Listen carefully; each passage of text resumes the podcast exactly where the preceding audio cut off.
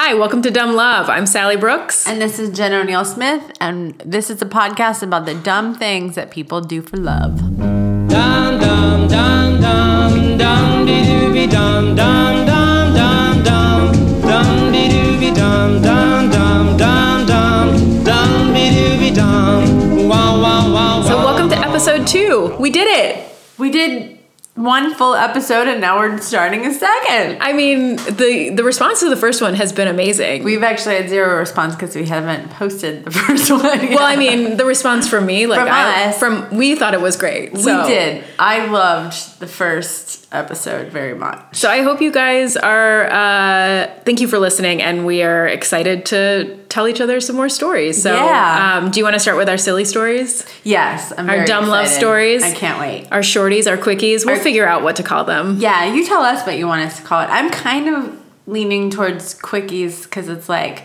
it's quick story and it, you know play on sex quickie.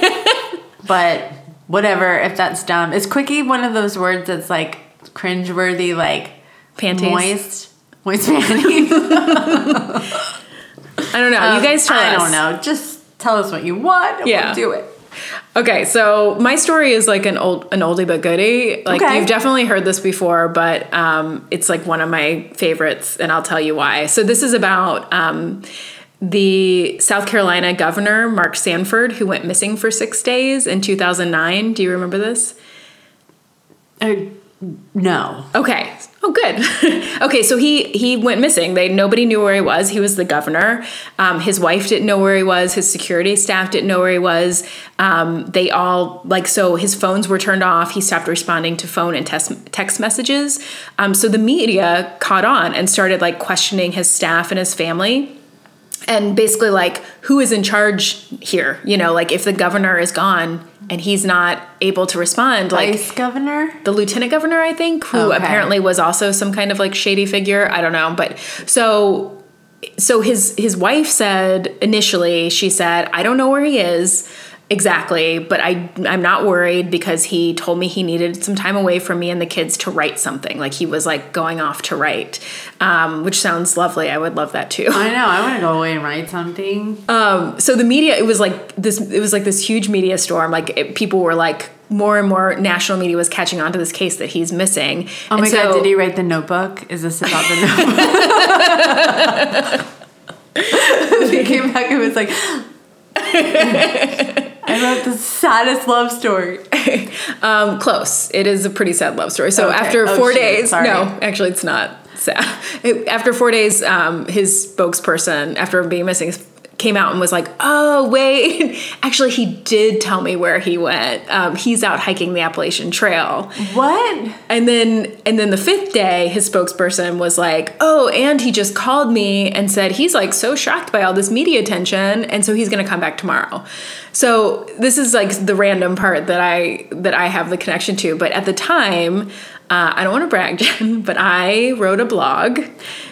Did you have a blog? I actually never had a blog. Oh, you I never didn't have- blogged? I didn't have the balls to blog. Oh yeah, I blogged for a couple years uh, anonymously. But part of what I was writing about was um, so you know this part about me is that my husband and I met hiking the Appalachian Trail. Yes. Um, and so I was writing part of, um, I was writing about that, and I had a blog post that was like, "What is the Appalachian Trail?" And I like had a map and all this information about it. And so I didn't wasn't following this news story at all. But all of a sudden, my little blog that probably had like ten followers, all of a sudden was getting like a ton of hits. Like I was getting like so much traffic to my blog and to this site in particular because everybody was like. What's the Appalachian Trail? And they were googling it, and my for and some your reason blog kept coming up. my blog was the first thing that came up for some reason. Um, Can I? I just say, I'm Yeah. sorry. You'll find these things out about Sally. Sally has all of these like brushes with like. Fame finds her. She has so many different like things that went viral, and she didn't know it was going to go viral. Or she has like this just happens. Like the universe wants Sally to be Oprah. The uni- this, maybe this podcast will help. do you think this is gonna happen? I, think hope gonna so, but I feel like it just keeps coming for you, man. yeah. This was my- this was um, a very small brush with fame. Um, well, sorry to interrupt. Yeah, none of those I, I want people- to hear the rest. well, so so he did come back the next day. So he came back on the sixth day, but instead of driving back from being on the Appalachian Trail, he flew in from Buenos Aires. And there was a reporter, her name was Gina Smith, and she was from the state, which I don't know, I'm guessing that's a newspaper. Um, had gotten my a, a tip. She's, you know, Gina Smith from the state. She was hilarious. yeah, she was the, the sketch improv group, Gina Smith. um, so she had received a tip that he was in Argentina. And so, just on a hunch, she showed up at the airport um, at, for the first flight in from Buenos Aires at the Atlanta airport at 5:43 in the morning. And so she was there, and he comes off the plane, sure enough, and she was like, "Hey, what's going on?" And so he actually sat down and talked to her, and was like, "Oh, right, I was going to hike the Appalachian Trail, but the last minute I decided to do something more exotic." Um, so I went to Argentina, but I was totally alone. That's what he tells him. So he tells her. So a few hours later, he actually holds a press conference and he's like, Oh, just kidding. I was in Argentina with my mistress. Oh my. And my spokesperson only said the Appalachian Trail because I told them I was going to hike the Appalachian Trail. Nobody Right. knew.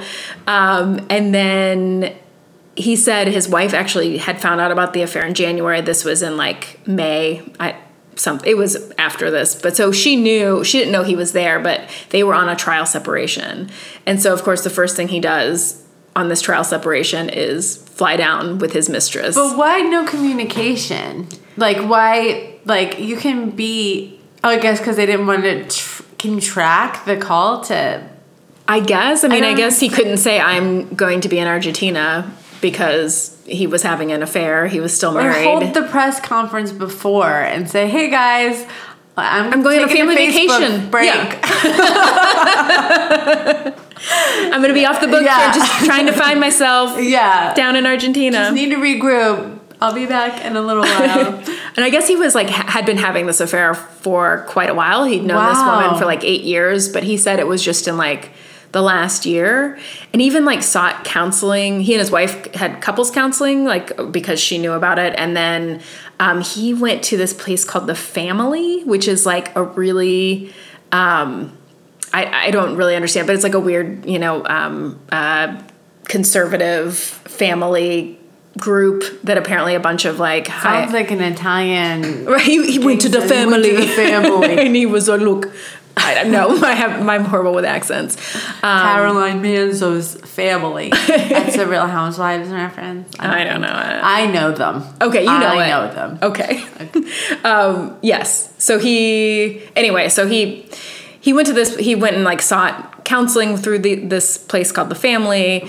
That apparently a couple other senators who also were having affairs were a part of. So you know, like they're real. What a uh, fake bullshit group Yes. of like that is such like a rich white dude thing to make this like little it's like like white collar jail. Yes. But it's like so they the family they just go and sit and smoke cigars and play golf and they're like, "Oh, I'm getting treated for the fact that I'm a cheating piece of shit." Yes, yeah, Oh and they're just like, "Oh, I'm so sorry," but you know, I mean, it's If women make mistakes, we get like locked up in the loony bin and uh, like electric shock therapy until we get our shit straight. But men, they just go on a vacation and call it the family. the family. Yeah, my I wish I, I can't remember the other senators' names, but anyway, but they also got caught around the same time, which I think is very fitting.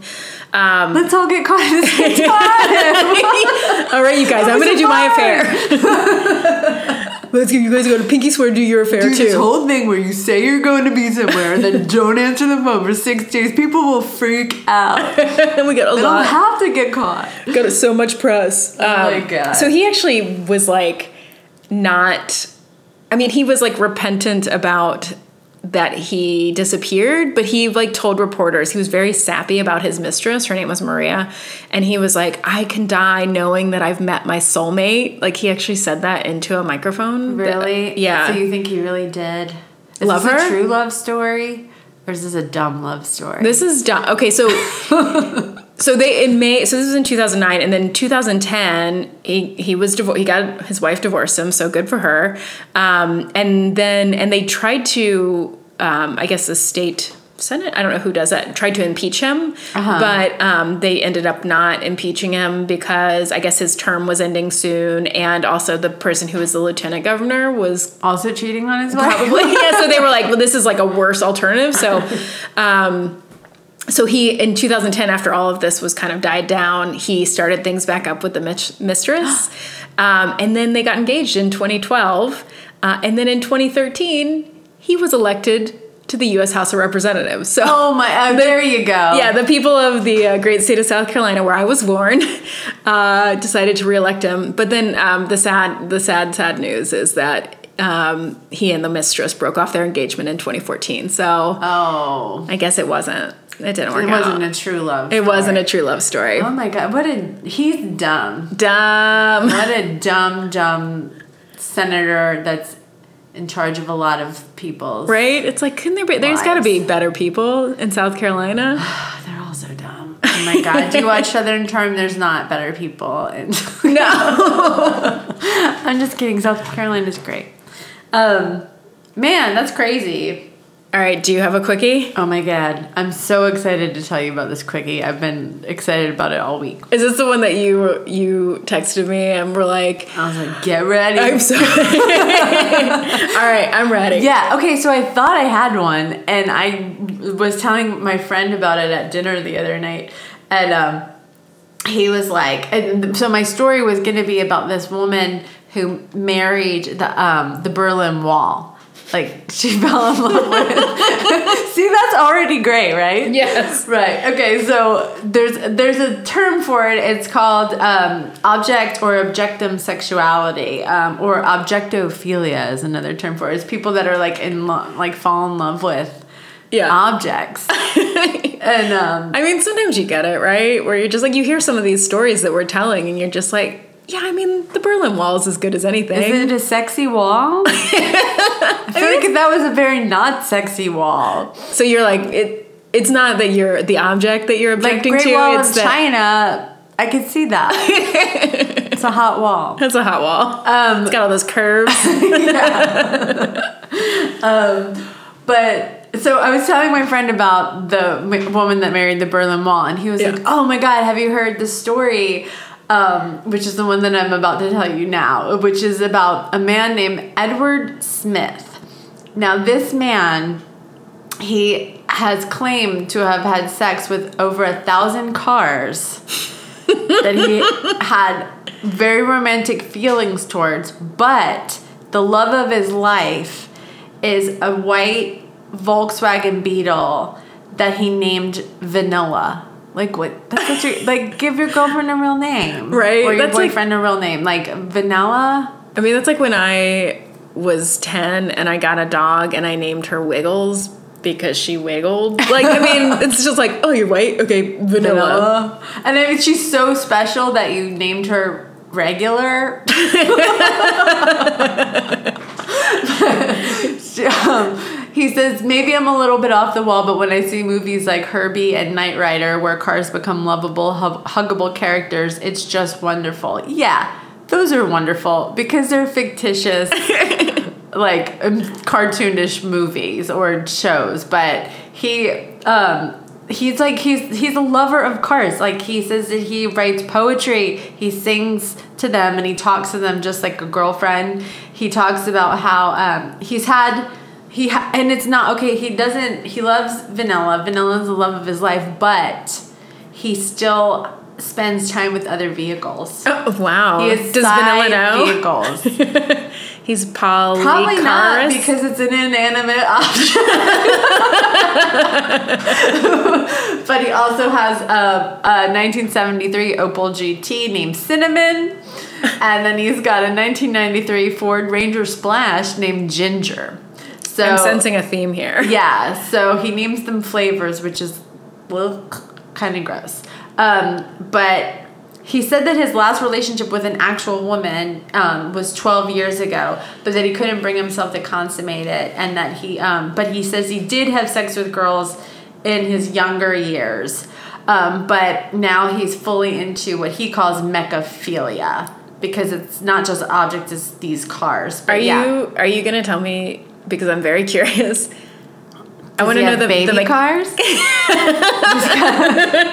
they like sprout these sidecars up. They're like um, Hot Wheels. Yeah, he's got a bucket full of Hot Wheels. It's like these are my kids. Um, no, what's what are the this? I can't think of a better word, but what are the mechanics of of how they have sex? I, it like is it the exhaust pipe? into- I want to say, okay, for instance, he says that there was, um, there's, he said there have been certain cars that just attracted to me, and um, he would just like, he says he would creep up to them and just hug and kiss them. But I'm willing to bet that. Oh wait, he no no no. I'm sorry. He says that when he was si- turned 13 and the famous Corvette Stingray came about, that car was just pure sex and was just an incredible machine. I wanted it. So he says he wanted it sexually, and he does hug and kiss cars. He crawls up and you know onto the car and loves on it hard. but it says he, no, he does say uh, like it says Mr. Smith, 57, first had sex with a car at the age of 15 and claims he was and never had been attracted to men or women. But then I guess he uh, oh my god. I forgot the best part. Forgive me because I'm jumping all around this crazy ass article. Um, okay. Here's the best part. His wandering eye has spread beyond cars to other vehicles. oh, you dirty dog. This is this is a celebrity sighting. Well, this is a celebrity connection. Are you ready? Yeah. He says his most intense sexual experience was making love to the helicopter from 1980s TV show Airwolf. Who left him alone with the helicopter? Right? Where you did he never find leave it? your helicopter alone with mechophilias. That's crazy. I feel like that helicopter was. I mean, was it into it? What? I also, mean, we're gonna post this picture too on our Instagram Oh, at no. Dumb Love Podcast at right at Dumb Love Pod at dumblove, dumblovepod at gmail.com. at, or on our Instagram. oh, sorry. Dumblove Podcast. Dumb Love Podcast. But there's a picture of Mr. Um, Edward Smith it's, um, next to one of his former partners, which is a Volkswagen Bug. I mean, I was sorry. I said oh no because I thought you were gonna say you had a picture of him making love Doing to it on a car, But Doing I'm so- on a car, in a car, Right, I'm a like- car. You can't do it with a, because I don't know. Also, is on one hand he says he says he's not hurting anybody, and he says That's that true, it's right? true. He's not hurting anybody, but also like it's non-consensual because they can't consent. I don't know how I feel about this. I don't know if this is a I like I have to it's not hurting anybody and is love love in this sense. I- like you can love your card but or is it you can love your car but just don't love your car? It's un, it's just unrequited. Exhaust pipe.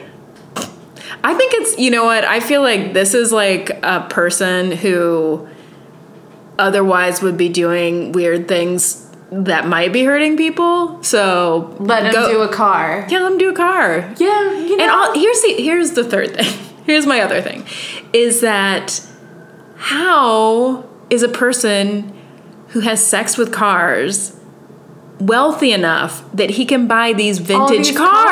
cars. Like, what does he do? And he's like talking about it openly. And would you? Uh, well, it says he's part of a global community of more than 500 car lovers, quote unquote, brought together by internet forums. Because of course, Of course, the internet. forums. But I. W- here's my question for you, Sally. Yeah. Would you be more or less inclined to sell your car to someone like Mr. Smith? Would you want it to go to a place where you know it's going to be loved real hard? or would you not want it to go to a place where it's going to be loved real hard? Um, see, I think that if he wants to pay premium dollar, I will because I don't. I'm not attached to my car in that way. Right? He can have it, Okay. It never says what he does for his living. right? And He probably just works at a junkyard. I mean, I mean, I couldn't afford right? like a classic car. Or he does something cool enough to where he would be left alone with 1980s TV hit helicopter Airwolf. Oh Is the God. helicopter named Airwolf? I can't remember. I don't know. Like it. Uh, that's a nutso story. You're welcome. Thank you so much. I feel um, Gross. I feel a little gross. I feel a little gross and also just so curious. I'm so Google it. curious. I'm going to be Googling how do you have sex with a car? if you guys know, write in. Yeah, let us know. Let us know. Okay, you ready for The cra- crazy love, the bad story, the dark story? Yes, always. Okay, so this one I watched a 48 hours mystery Hell on yeah. it. Um, and it was called Love and Death in Alaska. Have you heard of this? I probably have just because I know all of them. Yeah. But I it doesn't. I don't immediately know what it is. No. Well, now you're going to hear of it the way that I tell it. um, okay, so in 2008, uh, this woman, Michelle Linehan, lived in Olympia, Washington with her eight year old daughter and her doctor husband. Um, she had a master's degree, she owned a business, she volunteered in her community. Um, I mean, she sounds kind of like the type of woman that would just like annoy the shit out of me, but. Um, She sounds like a boss. She and I sounds- love it. you love you would love her. I would be like, ugh. Um, but she anyway, she was Because I lift women up, Sally. and I push them back down. That's how we work. I step on them to get to the top.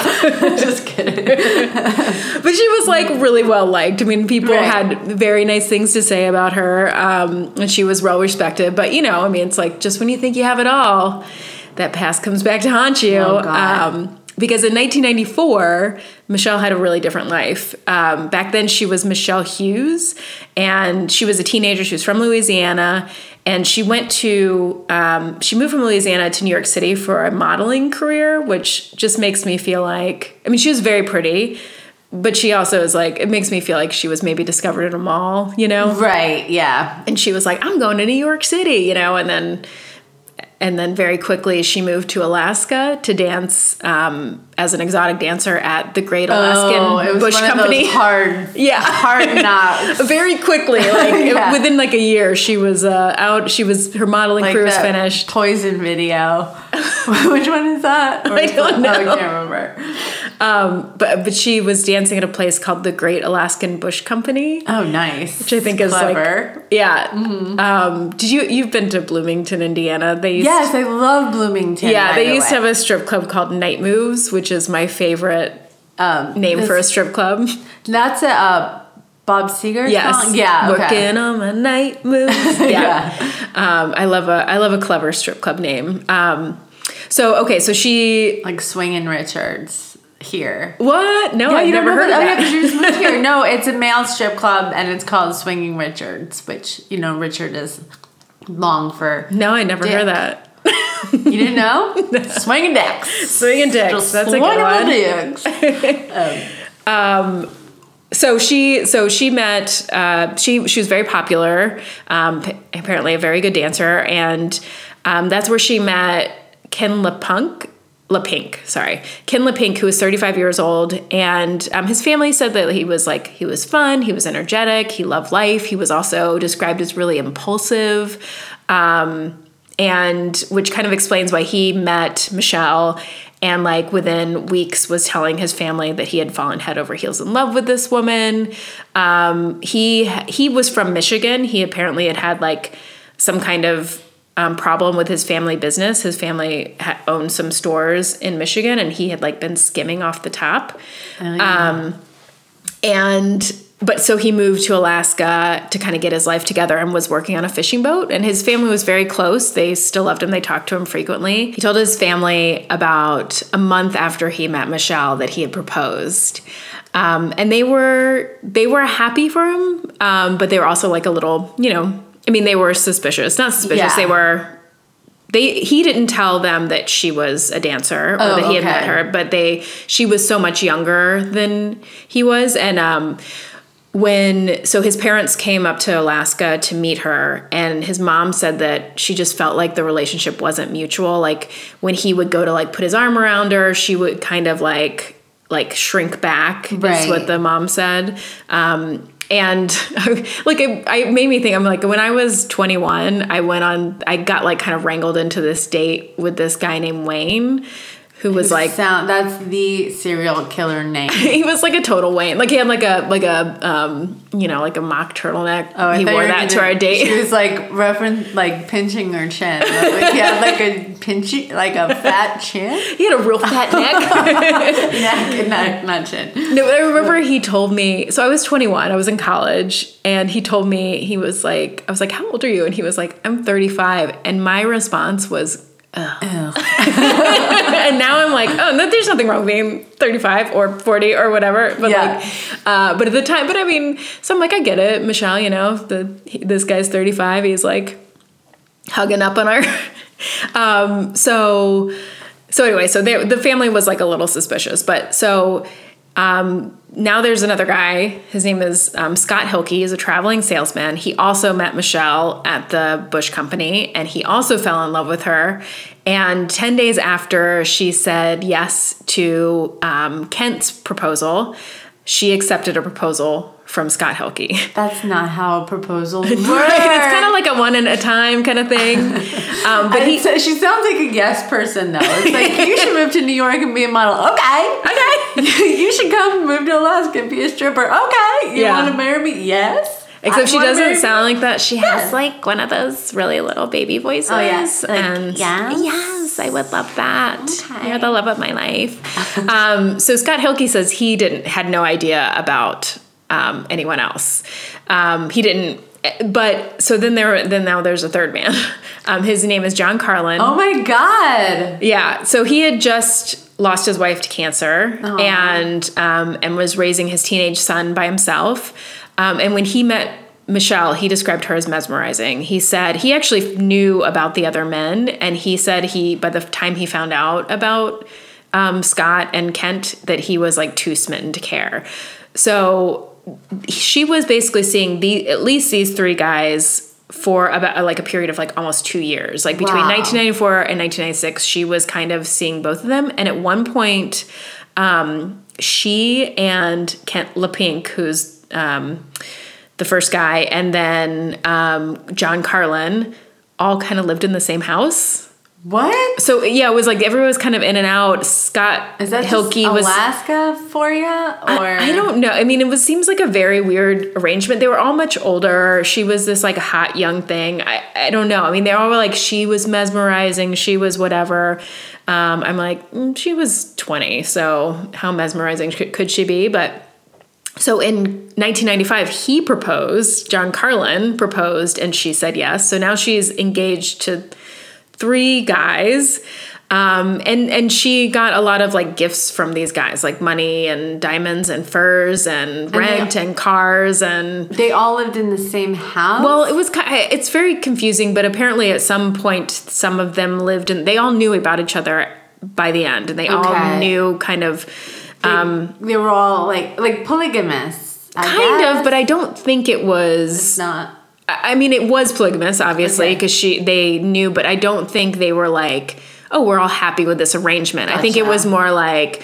I'll take they- what I can I'll get. take what I can get. Yeah. Yeah. So they were all really, really in love and, and flattered that this young, beautiful woman is like um, into them, and they just kind of like let it go. So, um, so by 1995, um, Scott Hilke, who's a traveling salesman, had left Alaska, kind of realizing that Michelle was like never going to marry him. She was like, he was like, all right, I see what's happening here. I guess because she has other men, um, but um, Kent is still he's planning a wedding.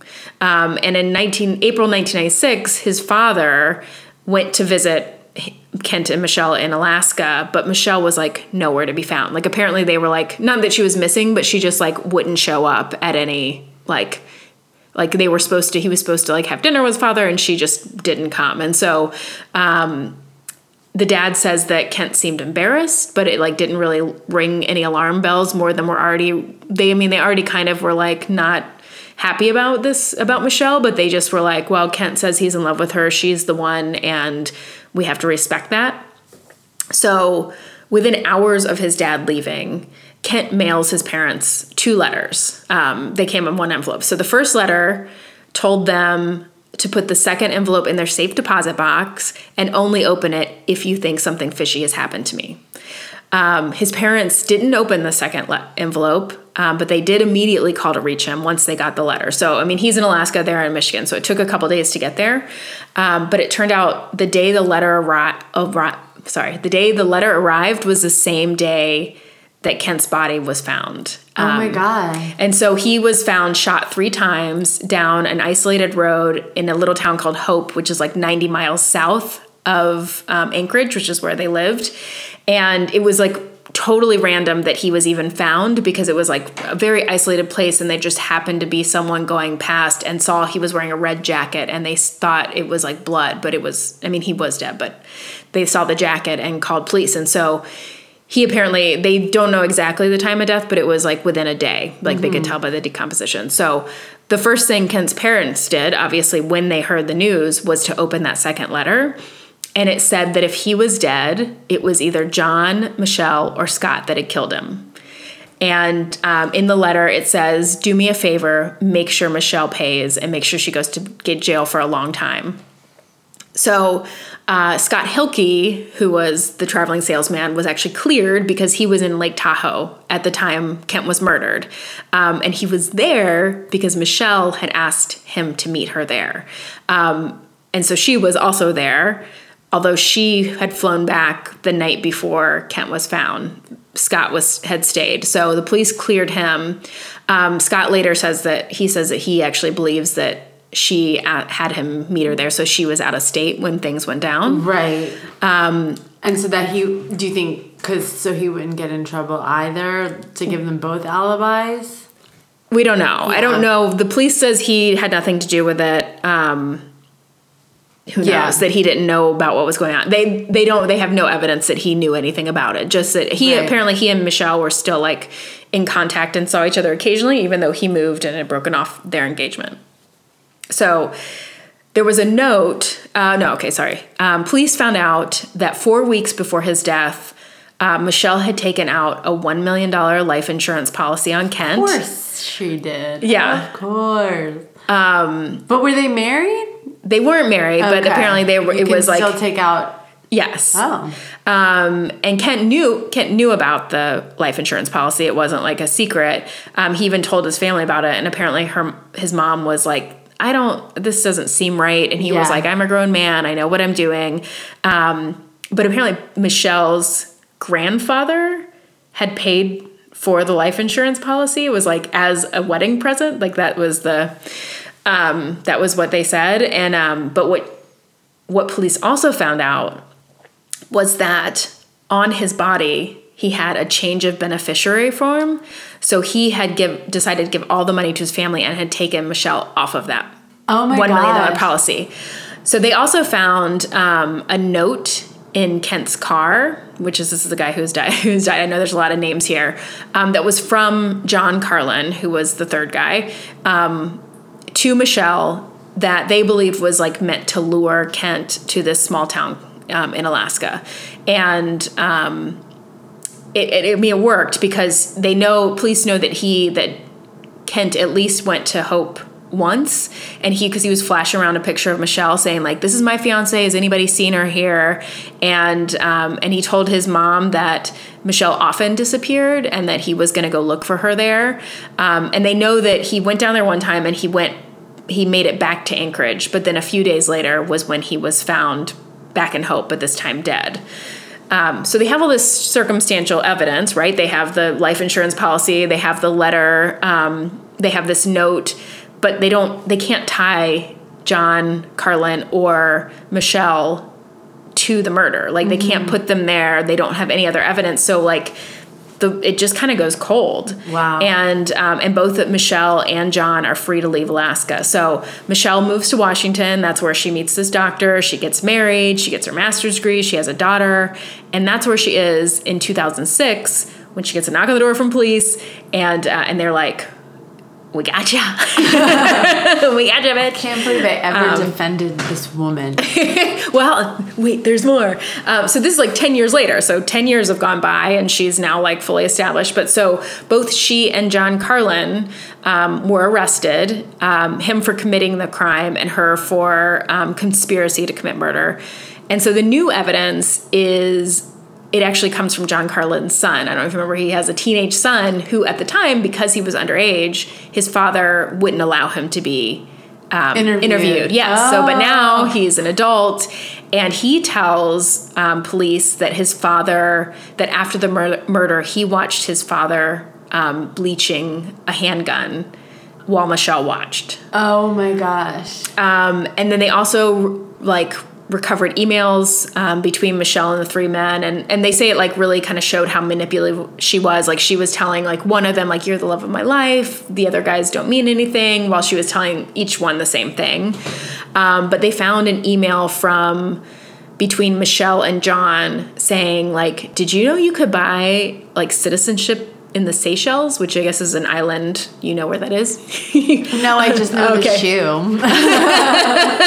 Um, did you know you could buy a citizenship in a shoe? Shoes they film at Nordstrom Seychelles. Yeah, Seychelles. Yeah. Um, but so apparently it's an island where you can, and she says it's an island where you can't be extradited no matter what crimes you've committed. Um, so they, the police are like, we, this is it. So they, they go to trial. They both say they're um, they're innocent, and Michelle actually describes her relationship with Kent as more of like a customer, and she's like, you know, he was obsessed with me, and I had broken off the engagement, and he was like basically like stalking me, and she was like, yes, I was that time in my life I was manipulative, I was dancing, I was getting gifts from these men, but I didn't have anything to do with the murder, and she actually said that the life insurance policy was his idea. Um, and that it's actually true that they both they both took out life insurance policies on each other. So he had one on her, and she had one on him.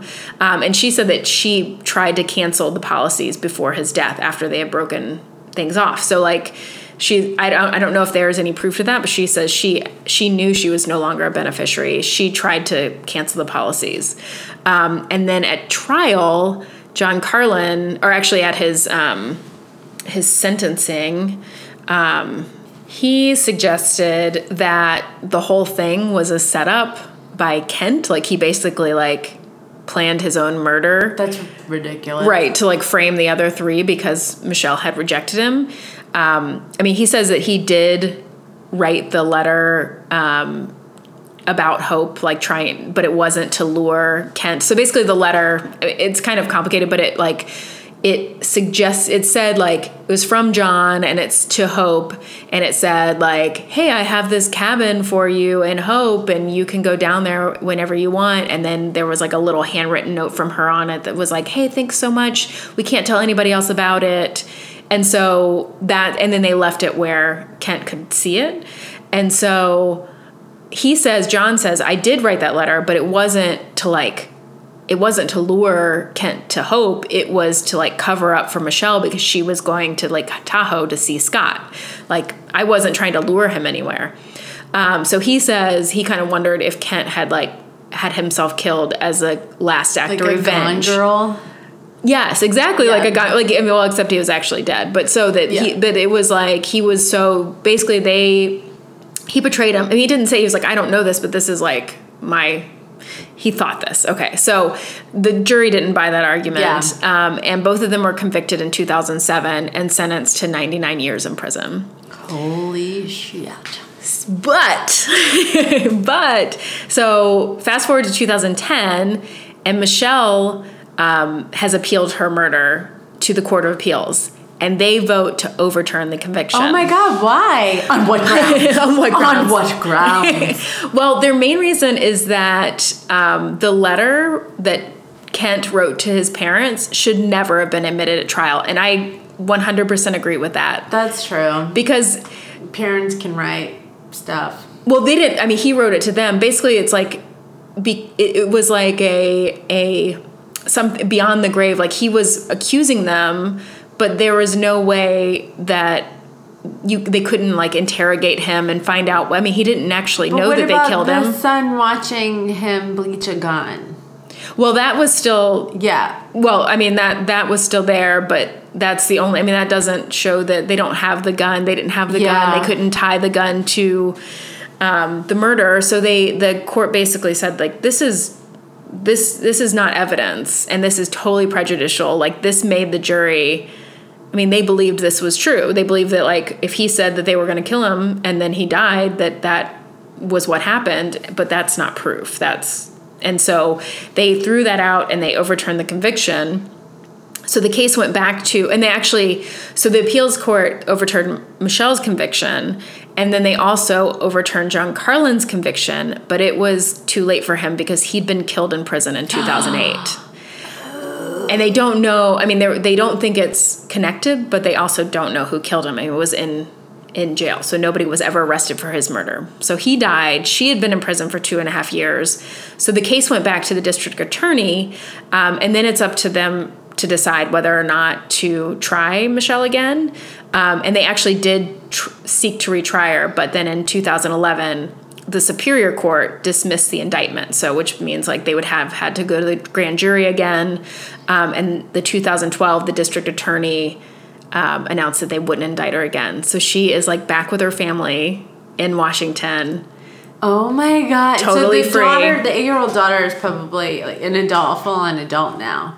Well, yeah, because so 2006, she was eight. So whatever, 13 plus eight. Yep. Full Yeah. on adult. And she probably knows her mom did it, right? I, well, I mean, the. Like all si- signs point to. her family, I mean, her husband and her husband's family stood behind her. So I couldn't find anything about whether they're still married or what happened after, but I do know that once she got out of prison, she went back to her husband. So That would make a really good movie. It's like, like, did she like crimes of my mother? Right. like Because it could- if your mom is a killer. Or yeah, not? I mean, I, you know, I Like, kind of feel back and like. forth between, you know, Right. I mean, I feel like you it, it is it is up in the air. Like there's no evidence saying that she was tied to it. There's no communication between her and John showing that like There's the whole life insurance. I all signs point to yes. I think she like took out a life insurance. Why on him and nobody else? well, but he it was the, between the two of them. So she took it out. He took it out one out on her, and she took one out on him. And apparently, it was like part of their like b- in before they got married. Oh my gosh. So I don't know. Maybe he really did like. But I mean, where's? I don't understand why the son would say that he saw his father cleaning a gun Right. If they weren't somehow involved. Because I would say, oh yeah, maybe like this was like some elaborate setup that he like suicide that he wanted to frame. But then, Yeah. how do you explain them cleaning the gun and why would the kid go so far as to like turning in his father? Right, and who actually then killed him? Because Yeah. even if he set it up, I mean that's just kind of a crazy theory. I think. Yeah, Because he was shot three times. Go with she did it. I mean, who knows? But um, but anyway, that's a crazy story, and uh, and I got all of this from that Forty Eight Hours presents Love and Death in Alaska, and then also um, there were like a ton of stories about it in the Anchorage, Anchorage Daily News that were really interesting. So Oh, wow. So that's my story. That's Love and Death in Alaska. There you go. Hey Sally, Yes, Jen. are you ready for a real love story? Yeah. A good one. I feel like I need feel good. Yes, I need Okay. something to restore my faith in love. Well, some people call this love story one of the greatest love stories of all time. Who are these people? Do they know my They. story? they say it. Um, but this is the love story of uh, Seretse Khama and Ruth Williams. Okay. Do you know it? No. Well, you will. Um, so in June 1947, which didn't your love story last week start in 1947? It was 1945 to Oh, 1946. it's a very so romantic time. the, the You know, world was World at War war. Um, so in uh, June of 1947, um, a um, she was an, a secretary at an insurance company in London. Um, her name was Ruth Williams. Her and her sister went to a party in London. Um, it was a, at a hostel at, um, associated with the Congregational Church that Muriel attended, her sister Muriel. Um, so Muriel introduced um, her sister Ruth to um, this man, this very handsome man named Seretse.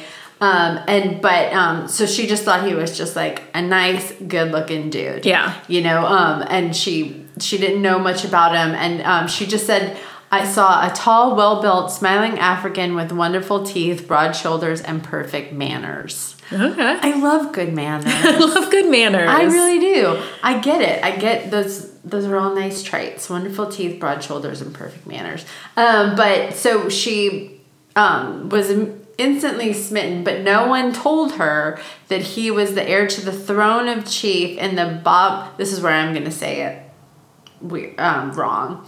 Um, it's Bamangwato people of Bechuanaland, which is now referred to that? uh, Bechuanaland. Okay. Bechuanaland. Bechuanaland. And it's now what is now Botswana. Okay, let's just call So it Botswana. okay, so he was let's call it Botswana from here out for all intents and purposes. Okay.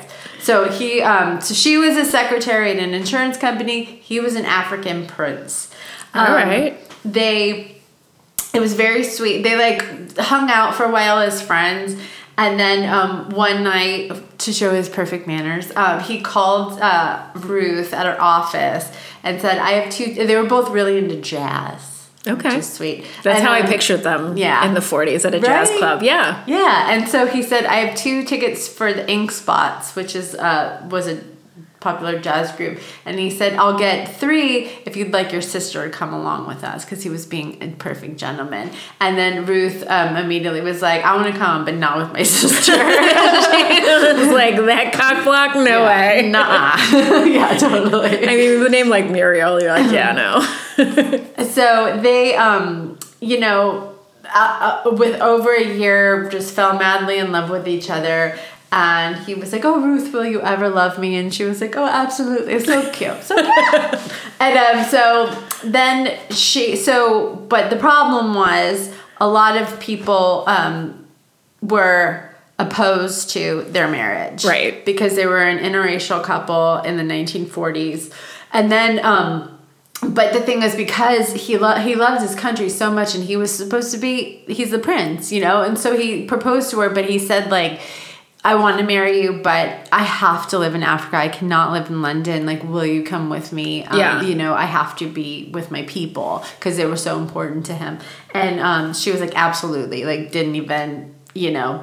Um, so she they she went to um, Africa with him and um, to Botswana. But um, before they went, he asked his uncle, uh, Tshekedi Khama, who was the tribe's regent, like he was in charge, his uncle. Yeah. Um, he was the. Um, he, um, he had to ask his uncle's permission and um, you know to marry her and Right. he was like absolutely not in fact he said like if my if you come home here i will fight you to the death like if you bring this white woman to my country i will fight you um, and i will to the death. Yeah. And so then sh and then also her family completely um, threw her out of the, their home. Like they wanted nothing to do with her because she was marrying an african man. Yeah. and so sh- they couldn't, um, they were going to get married in a church in London, but um, um, his uncle then contacted, contacted British government and was like, do not let, that you cannot let this marriage happen. Because the thing was, they were, um, like they're they had ties the british um, had ties to um, the white ruled south africa which was their neighbors and they had just um, like uh, um, imposed um, an, um, a, a law that you could they were inter, like banning interracial marriage in south africa. And so it was just like to keep the peace.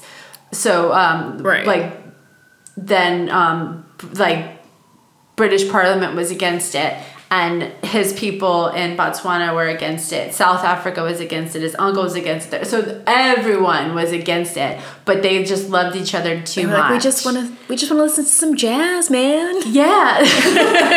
And he, he, he opens doors for me. Jazz.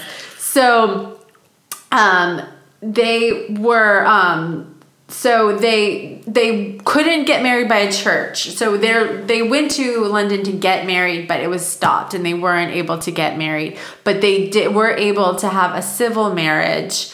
Um, so it wasn't sanctioned by the church, but they did legally get married. And his people were angry with him, but you know he couldn't leave her, and um, so there were um, protests in South Africa and in um, the British government. They exiled him, so they exiled him from his country, and um, he wasn't allowed. Even though he loved his woman, he loved Ruth so much, he had to stay with her. Right. And um, and he, you know, the country that he loved so much, he um, couldn't go back to. But in 1956, after six years of campaigning um, to be able to return, they were allowed back in Botswana, but he had to renounce his throne. He was not allowed to be a leader. Yeah. Um, but to show how much not only he loved his wife, and they ended up having four children together. Um, not only show how much he loved his wife, he loved his country so much and his people so much in Botswana that he founded the Botswana Democratic Party in 1962. Um, and then af- and then he became a prime minister in 1965 and in 1966 Botswana he led them to independence and they elected him as their first president. So uh, as and then under his presidency, he like saved the country. Basically, they like underwent rapid economic and social progress. Like Yeah. he just brought them to a whole another level. Um, so yeah, he was their first president.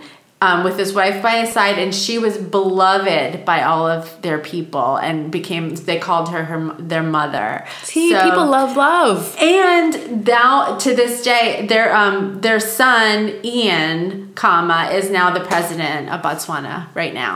Oh wow. Yeah, so he went on to become the president.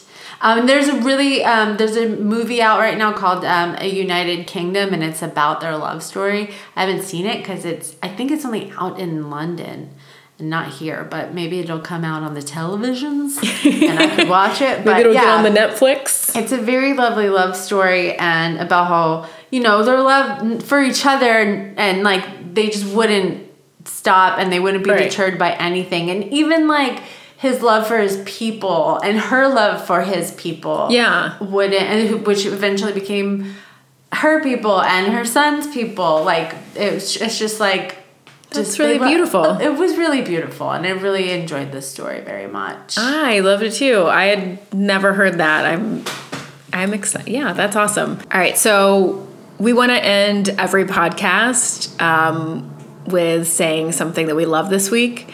Um, the first podcast we did a dumb thing and love, but we both realized we couldn't think of a dumb thing. I mean, we could probably think of a dumb thing. I just can't think of anything that would be interesting for other people to hear. yeah. Um, but maybe what we'll do is when you guys start sending us your stories, which we can't wait for, and you can send them to dumblovepod at gmail.com. Um, that's where we'll read your dumb love stories um, at the end. Or in the Yeah. beginning, I don't know. But anyway, so what we're going to do this week is just talk about something that we each love this week. Um, so I can go first. So my um, the thing I love this week is we went to um, my dad has a, a beach house, um, which I know sounds very posh, but it. Um. I know. I feel. I felt really.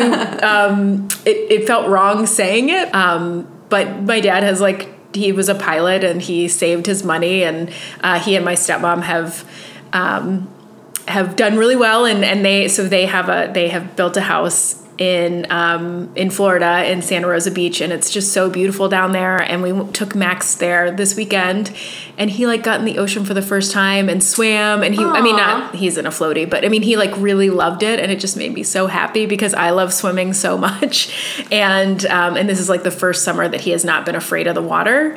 Um, so that was what I love this week and it's just so beautiful. It makes me so happy to be down there. So we spent Father's Day with my dad and um, with Ben, my husband, and that was just really nice. And it was just it was just a really great weekend. That's awesome. Yeah. Yeah, I guess we should say we love fathers and right. Yeah, For the most part, they're all pretty cool. I Yeah, mean, they- for the most. the cool ones are Yeah, I think we're grateful for our husbands that are dads. Yes. So that's cool. Um, but yeah, um, I would say the thing that I love this week, um, besides Father's Day, Happy Father's Day, dudes out there, um, is um, my friends um, that I love so much. They um, they actually they own um, Argosy in East Atlanta, where um, I actually uh, this is I'm gonna plug my own show. Yeah. uh, I do a show called Day Night. It's in the back of Argosy at the Brigantine. It's a beautiful restaurant, but they just opened up. They've been working so hard. Um, to get this new brewery opened up where Oh, they make their own beers, but then the food is amazing, and they had a private friends and family opening the other Oh, very I fancy. and drink everything and eat everything, and it was amazing. It's called Scepter, and it's in Oakhurst, and it's awesome. Um, and that was a love and also a dumb at the end of the night because I drank so many free delicious drinks that uh, Rodney Leet, who is a fixture here in Atlanta, he's the like um, showrunner here in Atlanta. Um, he runs Star Bar. He's amazing. It was his 50th birthday, and I was supposed to celebrate with him that night at Star Bar for his big birthday party, and I drank so much at the the dinner. that you couldn't make it. No, I could not make it. I I'm a lightweight these days. I can't I can't drink like I used to. I know those are the like days. two and I'm done. I always tell people, I'm like, I used like to be my- so fun. I used to be, yeah. used to be a real fun gal. I like I forget that I'm not fun anymore. Yeah, every once in like, a while. I'm on my third drink and then I'm like, I have to go home right now. I need to go to bed. I'm so tired. I can't walk. Um, so that was I loved it. Go to Scepter. It's amazing. Um, and I'm so sorry, Rodney, for missing your birthday. I'm dumb.